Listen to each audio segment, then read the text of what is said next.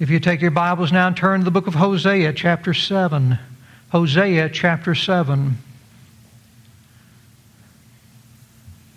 Kind of a big morning this morning, isn't it?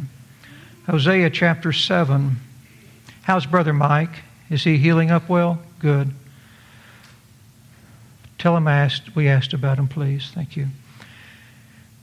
God willing, we'll be expounding verse 13 this morning, and the title of the message is Three Things You'll Never Find in God's Presence. Three things you'll never find in God's presence. In the previous verses last week, God described Israel as a silly dove that flew away from him, that cooed instead of cooing for her mate, cooed for the, the affection and the help and the presence of the ungodly nations around her.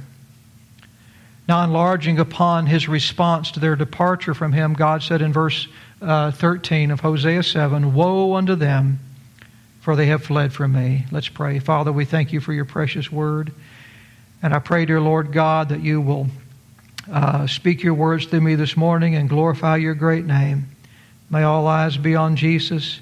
And I pray you'll give them the understanding of your word. I pray in Jesus' holy name. Amen. Woe unto them, for they have fled from me. If you would, un- take your pen and underscore the word woe. Woe. The word woe basically means to cry in Hebrew, to weep. Woe unto them, weeping unto them. So instead of laughter, instead of happiness and joy, Israel would have tears of sorrow. Why would they have tears instead of laughter? God said, For they have fled from me. They left God because they wanted to serve other gods. And herein lies a fundamental truth namely, God is the source of all true happiness and joy. God is the source of all true happiness and joy. People are always chasing happiness and joy. There was a country and western song looking for love in all the wrong places.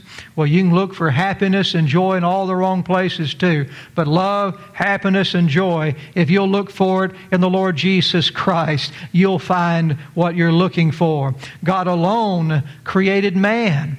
God graciously designed our bodies, our spirits, and our minds to be able to know and experience the fullness of joy, purpose and satisfaction in life that's only found in Him.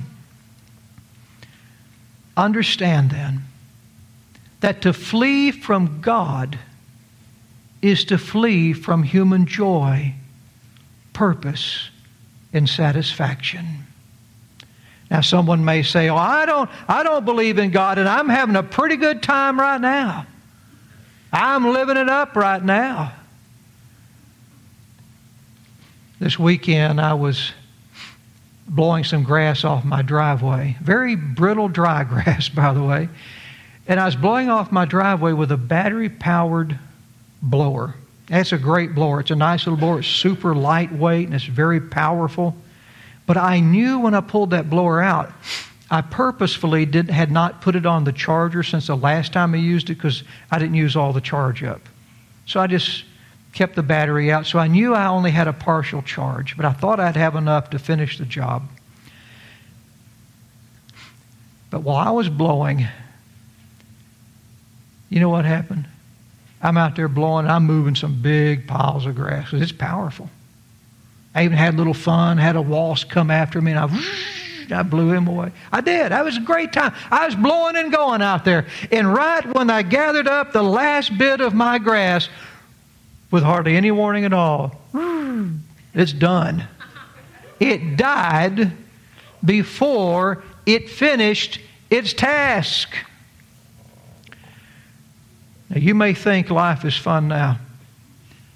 You may be blowing and going now.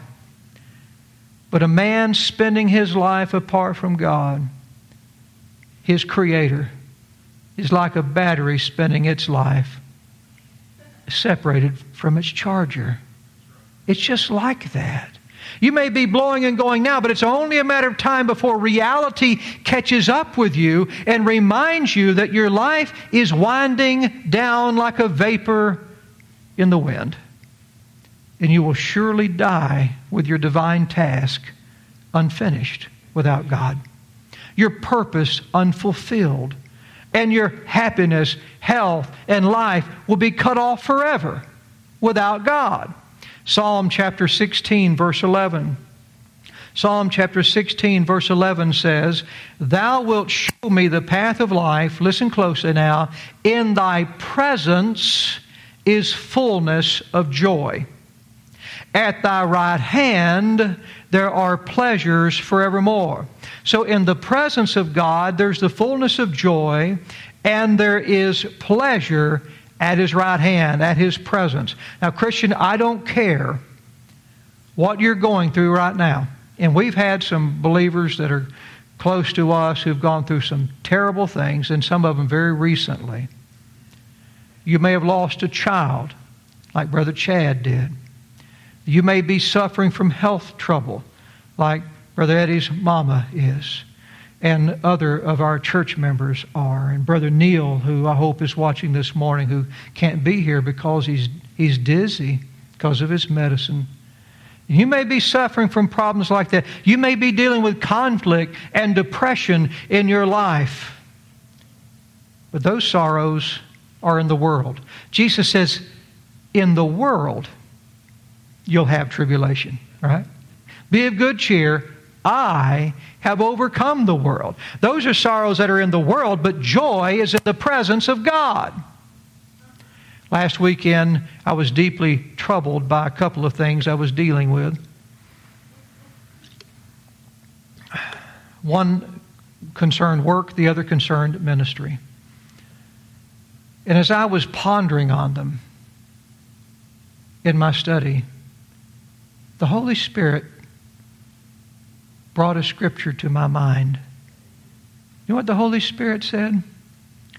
Art thou cast down, O my soul? it was beautiful. I thought, of, I thought of that in the book of Psalms. Why art thou cast down, O my soul? And why art thou disquieted within me? Hope thou in God. For I shall yet praise him who is the health of my countenance and my God. Christian, nothing you can experience in this world has any effect on God, your source of joy. Nothing you experience in this world has any effect on who you are in Jesus Christ. We are cast down in this world, but in His presence there is fullness of joy, and that is where our hearts and our minds must dwell if you dwell on the fact that you lost a loved one, if you dwell on the fact that your health is going down, you need to start dwelling on the fact that in Jesus Christ your loved one will be raised up, and one day you'll be going up, and your body will be completely restored. In God's presence, there is fullness of joy. Israel had left the presence of God. God said, Woe is now coming to them. In God's presence is fullness of joy and pleasure forevermore. Why then would anyone want to flee from Him? Here's a kingdom truth. Any bodily feeling you have, let me repeat that again. So you, I said it just like that. Any bodily feeling that you have, any friendly advice that you receive, or any spiritual teaching that suggests you can be happier if you divorce yourself from the restraints of religion, of the Bible, of belief in God, is a lie that will surely bring you woe. Years ago, back during Nelda's time,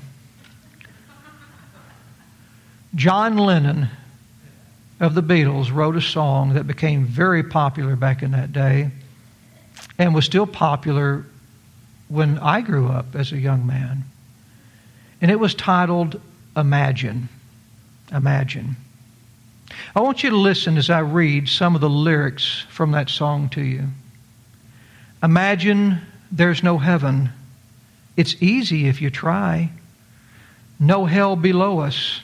Above us, only sky. Imagine all the people living for today. Imagine there's no countries. It isn't hard to do. Nothing to kill or die for, and no religion too. Imagine all the people living life in peace. You may say I'm a dreamer, but I'm not the only one. I hope someday you'll join us and the world will be as one. When I read that, Brother Shepherd, it sounds almost like the national anthem for the Tower of Babel. Really does. Let's free ourselves from God and, and unite ourselves to one another as if God and religion and the thought of heaven and hell and real purpose in life is the only thing standing in the way of world peace. When the truth is, God is the only thing that can bring world peace. Here's a kingdom truth peace and safety does not come by uniting men to one another it comes by uniting men to God. And this is the reason the world tells them to flee from God. Had Israel abided in God's word, they would have abided in God's blessing. But instead, they fled, and now there's woe. God said, look back in your text, destruction unto them. If you've underscored the word woe, now underscore the word destruction. Destruction unto them because they have transgressed against me. So, woe because they've departed, destruction because they've transgressed. Now, the first part of this verse uh, spoke of the sorrow that comes from fleeing God's presence. Now, the second part of this verse speaks of the destruction that comes from transgressing God's law. Now, the Hebrew word that's translated transgressed is, is pretty neat. It has the idea of expansion. Expansion. Now, the Bible says the life of all flesh is in the what? It's in the blood. And that blood, in order for that blood to be any good to us, it has to be contained within certain parameters within our body. That blood is carried throughout our body through vessels. Vessels that God designed specifically to carry that blood, to give that life to our bodies. And occasionally, a person's blood pressure will build so high that it causes the blood to expand beyond the circumference of those vessels. Anyone ever had that happen to them? Or had known someone it's happened to? Have an aneurysm or something. Sometimes those vessels are ruptured through physical trauma, whether through a stabbing or through uh, a car accident, which again causes the blood to expand beyond the boundaries, to expand outside the boundaries of the vessels that was designed to contain it. And when that blood expands beyond their God ordained limits, the human body is going to suffer damage ultimately, if it's not contained, it will suffer death. Blood in the body is a great thing, blood on the floor is not. That's the idea with the word transgressed. It is speaking about our expansion beyond the boundaries of God's law that contains us for our purpose and the life God has us to live, which is God's Word. Anytime we expand beyond the boundaries of God's Word that we were created to live by, we are going to suffer damage. We must remember that all things were created by the Word of God. God's Word is the subsistence of God's creation. That makes sense? Humanity is the product of the Word of God. And we'll say it again. God's Word is the subsistence of God's creation. That means that is what we're made of. We're made of the Word of God. God spoke in every instance of creation. Let there be light. Let the, let the, the waters uh, draw back and let the dry land appear. Uh, let us make man in our own image. In every instance God created, we are a product of the Word of God. Now, when I was in college, I had to take an elective to make sure I had all of my hours. And pottery was the only thing at this particular semester that would fit into my very rigorous work schedule that my father had me on at work, at his business, very rigorous. And so I, I uh, signed up for pottery. And Brother Shepherd, I want to tell you, I made some priceless works of art. Yes, priceless works of art. And, and I made one particular item in that class, so far as I know, that's still in my parents' house today. Y'all still have that? Okay, good. as we were made from God's Word, so pottery is made from clay, right? You see, it is impossible to break the clay without damaging the pottery. You see how that works? In the same way, because we're products of God's Word, it is impossible to break the Word without damaging the person that's made from it. It's not possible. When you break God's Word, you damage the product that's made from the Word of God. That's why when Adam broke God's Word, what was Adam made from? He's made from dirt. When Adam broke God's word, he damaged the entire creation that was made from it. When Adam fell, the whole creation fell with him. When you think of the woe that comes from fleeing God, I want you to think of God as being joy. As the people were fleeing God, they were fleeing joy. You see? They leave joy they flee unto woe.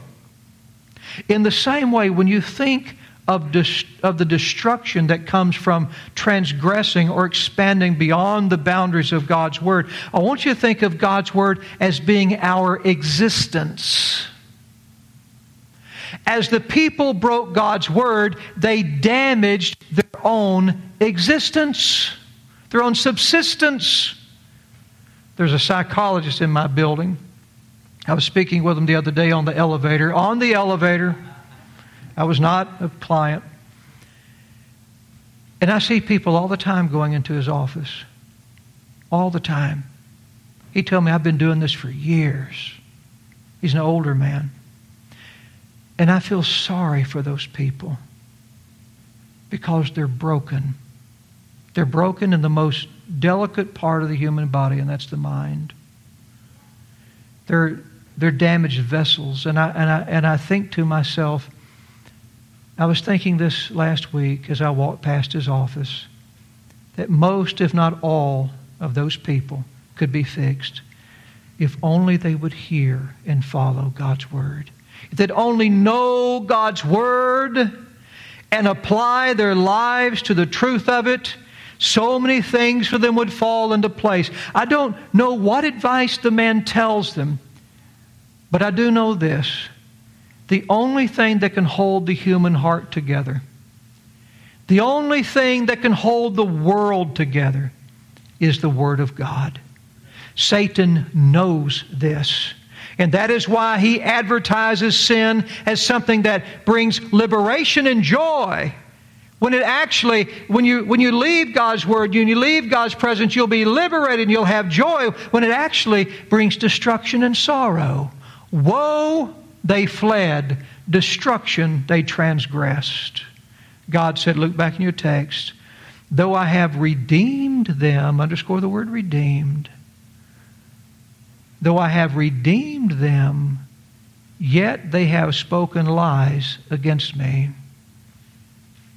Woe speaks of the joy people lose when they leave God. Destruction speaks of the well being people lose when they transgress His word. Redemption speaks of the freedom people lose when they lie against Him. At one time, those are the three things, by the way, you'll never find in God's presence. You'll never find bondage in the presence of God. You'll never find destruction in the presence of God. You'll never find woe in the presence of God because God, through Jesus Christ, delivers us from all of it. At one time, the nation of Israel was in bondage to the land of Egypt. But what did God do? He redeemed them out of it. Though I have redeemed them. God redeemed them from the bondage they were in and brought them into the freedom of His kingdom and the promised land. How did they get redeemed that night on Passover? They believed the good news that God was going to deliver them from their bondage in Egypt. That's how. By believing the good news of God's redemption, Israel placed the Passover blood upon their doorpost and they were redeemed from Egypt. Jesus told his disciples that the truth would make them free. But Israel was speaking lies against God. That means they were erasing the truth of God from society. They were distorting the pure doctrine of God's Word, and they were denying the very truth that had set them free. Thinking this new doctrine would drive their nation forward, they wound up driving themselves backward to the bondage they were once in. How sad. There's never been a time in Israel's history when they served God and were in bondage to another nation at the same time. Do you get that? Never a time in Israel's history when they were serving their God and were having to serve another nation in bondage at the same time. Why? No man can serve two masters. Not only does it mean you can't serve two masters in the sense that I'll serve God over here and then I'll part time serve the devil over here. Now that's true. But it's true all the way what Jesus said. If I am in service to my God, I won't be in service to any other false gods. If I serve God in freedom, then whom the Son sets free is free indeed. You see?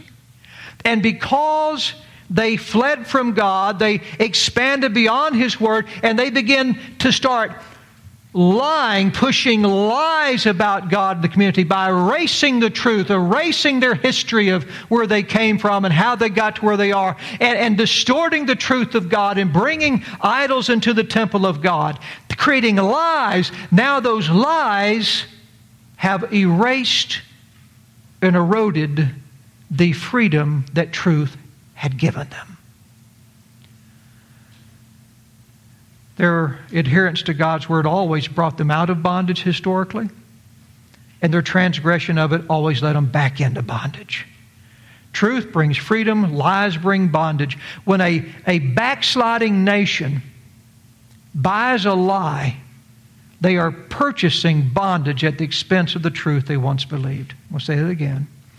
When a backsliding nation buys a lie, they are purchasing bondage at the expense of the truth they once believed.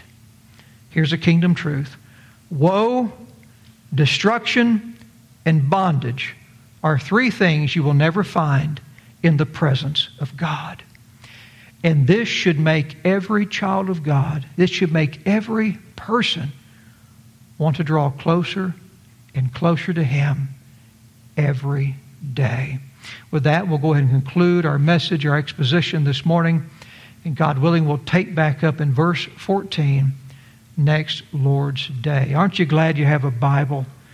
The liberating, edifying truth of God's Word, chewed, digested into the believer's heart, builds up the body of Jesus Christ. We'll close with a word of prayer.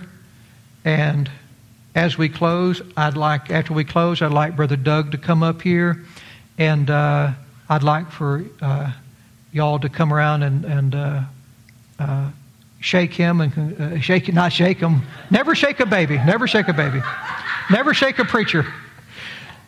Come and shake his hand and, and, and uh, give him a warm congratulations. Father, thank you so much for your precious word. Thank you for the wonderful truth inside. God, it's so pure, it's so life giving.